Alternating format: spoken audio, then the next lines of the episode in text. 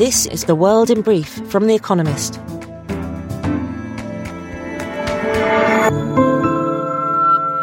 Our top stories.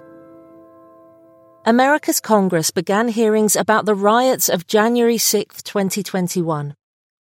A bipartisan committee set out to prove that the supporters of Donald Trump who stormed the Capitol were part of an attempted coup. Investigators argued that the Proud Boys, a far right group, coordinated the attack against the Capitol Police. And they demonstrated that Mr. Trump, still the president at that time, had been advised by his daughter Ivanka and other close aides that he had lost the election fair and square. Separately, the FBI arrested Ryan Kelley, a Republican standing for governor in Michigan, on charges connected to the riot. Vladimir Putin said it was his destiny to return and fortify lost Russian territory, just as it had been Peter the Great's. Russia's 21st century president lauded the Tsar's conquest of the Baltic coast in the 18th century. He wasn't taking anything away, he was returning it. Moreover, Mr. Putin said, when Peter the Great founded St. Petersburg, none of the countries of Europe recognized it as Russian. The President of the European Parliament said the institution stood firmly behind Ukraine's bid to become a candidate for joining the EU. Roberta Metsola was speaking at the Copenhagen Democracy Summit on a day devoted to a discussion on how to defend Ukraine, counter authoritarian powers, and build an alliance of democracies. Factory gate inflation in China slowed in May to its lowest rate in more than a year. Producer prices rose by 6.4% year on year, well below forecasts, as global commodity prices eased and COVID 19 restrictions reduced demand for steel, aluminium, and other inputs. That, in turn, kept consumer price inflation in check at 2.1%. In Japan, too, producer price inflation cooled in May after reaching a 41 year high in April. Presidents Joe Biden and Jair Bolsonaro agreed to work together on several issues, including preventing further deforestation of the Brazilian Amazon. The pair were meeting for the first time at the ninth Summit of the Americas in Los Angeles. Mr. Bolsonaro, who had once deemed Mr. Biden's election victory suspicious, said Brazil has a huge interest in getting closer and closer to the US. Truckers in South Korea threatened to disrupt semiconductor production as part of their ongoing protest over pay and freight rates. A strike, now into its fourth day, has already disrupted activity at several ports. On Thursday, an action at Hyundai Motor's biggest factory cut production in half. South Korea's government said it would remain neutral in the dispute. NASA, America's space agency, said it will launch a nine month study of UFOs, or beg pardon, UAPs, unidentified aerial phenomena. Whether caused by Martian flying saucers or something more mundane, the boffins intend to study such data with an open mind, reasoning that any results may prove useful. Last summer, the Pentagon came clean about 16 years of its pilot sightings. Fact of the day 761. The minimum number of tanks that Russia has lost since the start of its invasion of Ukraine. And editor's note. Readers of the weekend edition of Espresso can now enjoy a mini crossword based on articles from The Economist.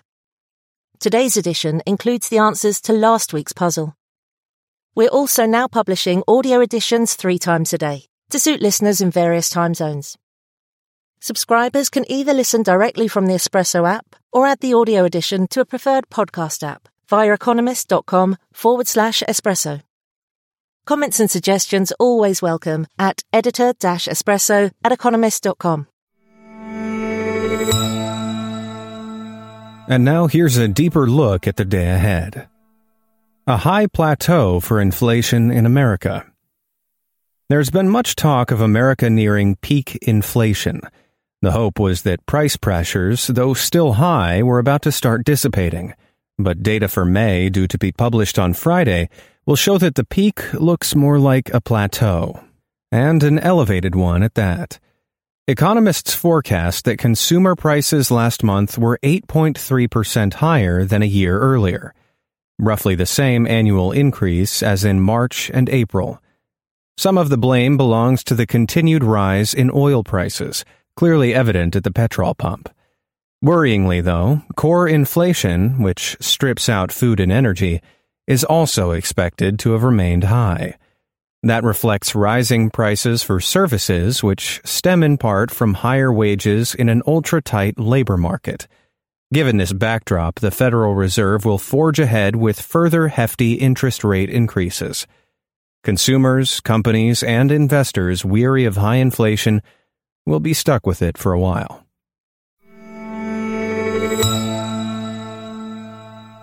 A cautious reopening for Japanese tourism. Japan closed its borders soon after the pandemic began in 2020.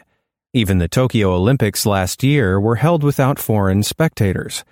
On Friday, the country welcomes its first foreign tourists back. Yet the doors are only partially open. Entry comes with strict conditions. Those on officially approved guided tours can enter the country Individual travelers remain barred. Eligibility is limited to visitors from 98 low risk countries. Chaperones will watch over tourists throughout their visit, keeping records of their movements and ensuring they abide by pandemic precautions, including mask wearing. Rule breakers risk being sent home. Japan will also cap overseas arrivals at 20,000 people per day. That is a far cry from pre pandemic crowds. In 2019, nearly 32 million foreign tourists came to Japan, an average of more than 87,000 per day. But border controls remain popular among the Japanese. A full reopening is unlikely, at least until after elections to Japan's upper house in early July.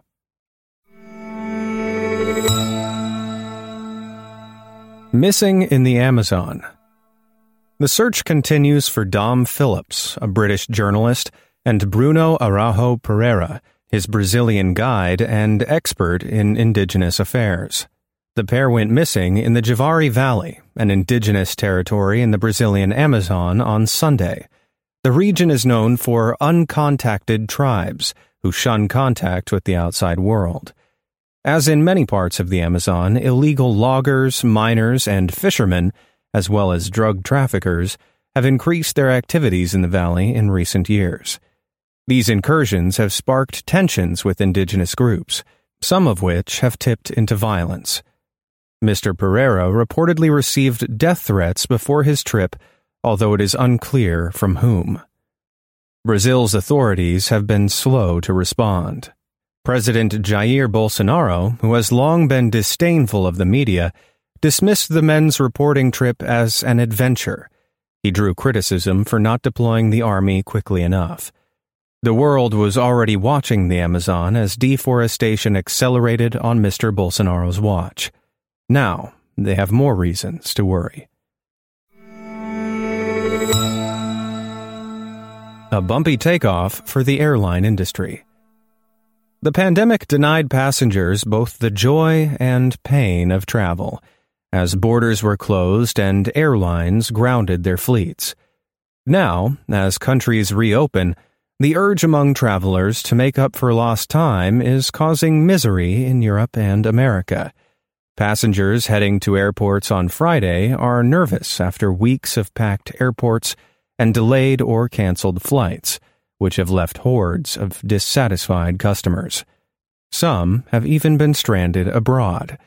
But this is a sign that aviation is getting back to normal. The number of seats on offer worldwide is close to pre pandemic levels, but the pace of recovery caught the industry by surprise. Airports, in particular, are struggling to cope with a sharp increase in passengers and to replace workers laid off during the pandemic. Staff shortages caused by dismissals of ground and air crew during the pandemic have already caused some airlines to forego adding even more capacity to meet the surging demand. Add the sky high oil price, and a hot summer could be followed by a difficult winter. BTS's new album prepares for liftoff. Nine years after releasing their first single, BTS, a South Korean boy band, have become one of the world's most successful groups. One of the few K pop outfits to break America, BTS has racked up a string of number ones and a Grammy nomination. The group has political influence, too.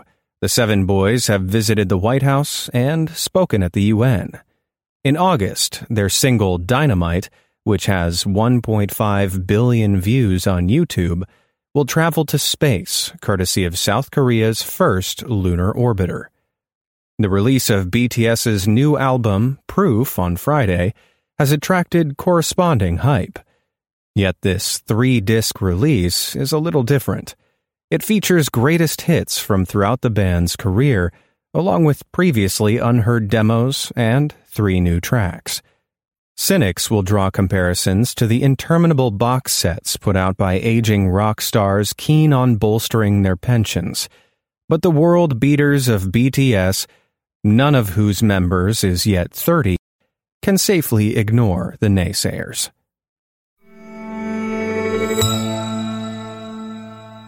Daily Quiz our baristas will serve you a new question each day this week. On Friday, your challenge is to give us all five answers and, as important, tell us the connecting theme. Email your responses and include mention of your home city and country by 1700 BST on Friday to quizespresso at economist.com. We'll pick randomly from those with the right answers and crown one winner per continent on Saturday. Friday, what was the first Broadway musical to be written by Lin Manuel Miranda? Thursday. Which actress won two Oscars in the 1970s for Klute and Coming Home? The winners of last week's crossword. Thank you to everyone who took part in our new weekly crossword published in the weekend edition of Espresso. The winners, chosen at random from each continent, were Asia, Rahul Kumar, Robertsganj, India. North America, Todd Johnson, Ontario, Canada. Central and South America, Sylvia Frond, San Salvador, El Salvador. Europe, Brian O'Connor, Limerick, Ireland. Africa, Ewan Hickling, Pretoria, South Africa. Oceania, Graham McGuire and Carolyn Llewellyn, Como, Australia. They all gave the correct answers of coral reefs, Congo, LGFV, and Samoa. Finally, here's the quote of the day from Alexander the Great Know ye not that the end and object of conquest is to avoid doing the same thing as the conquered? That's the world in brief from The Economist available three times every day of the week. You can also hear interviews and analysis from our journalists, including our current affairs podcast, The Intelligence, on your podcast app.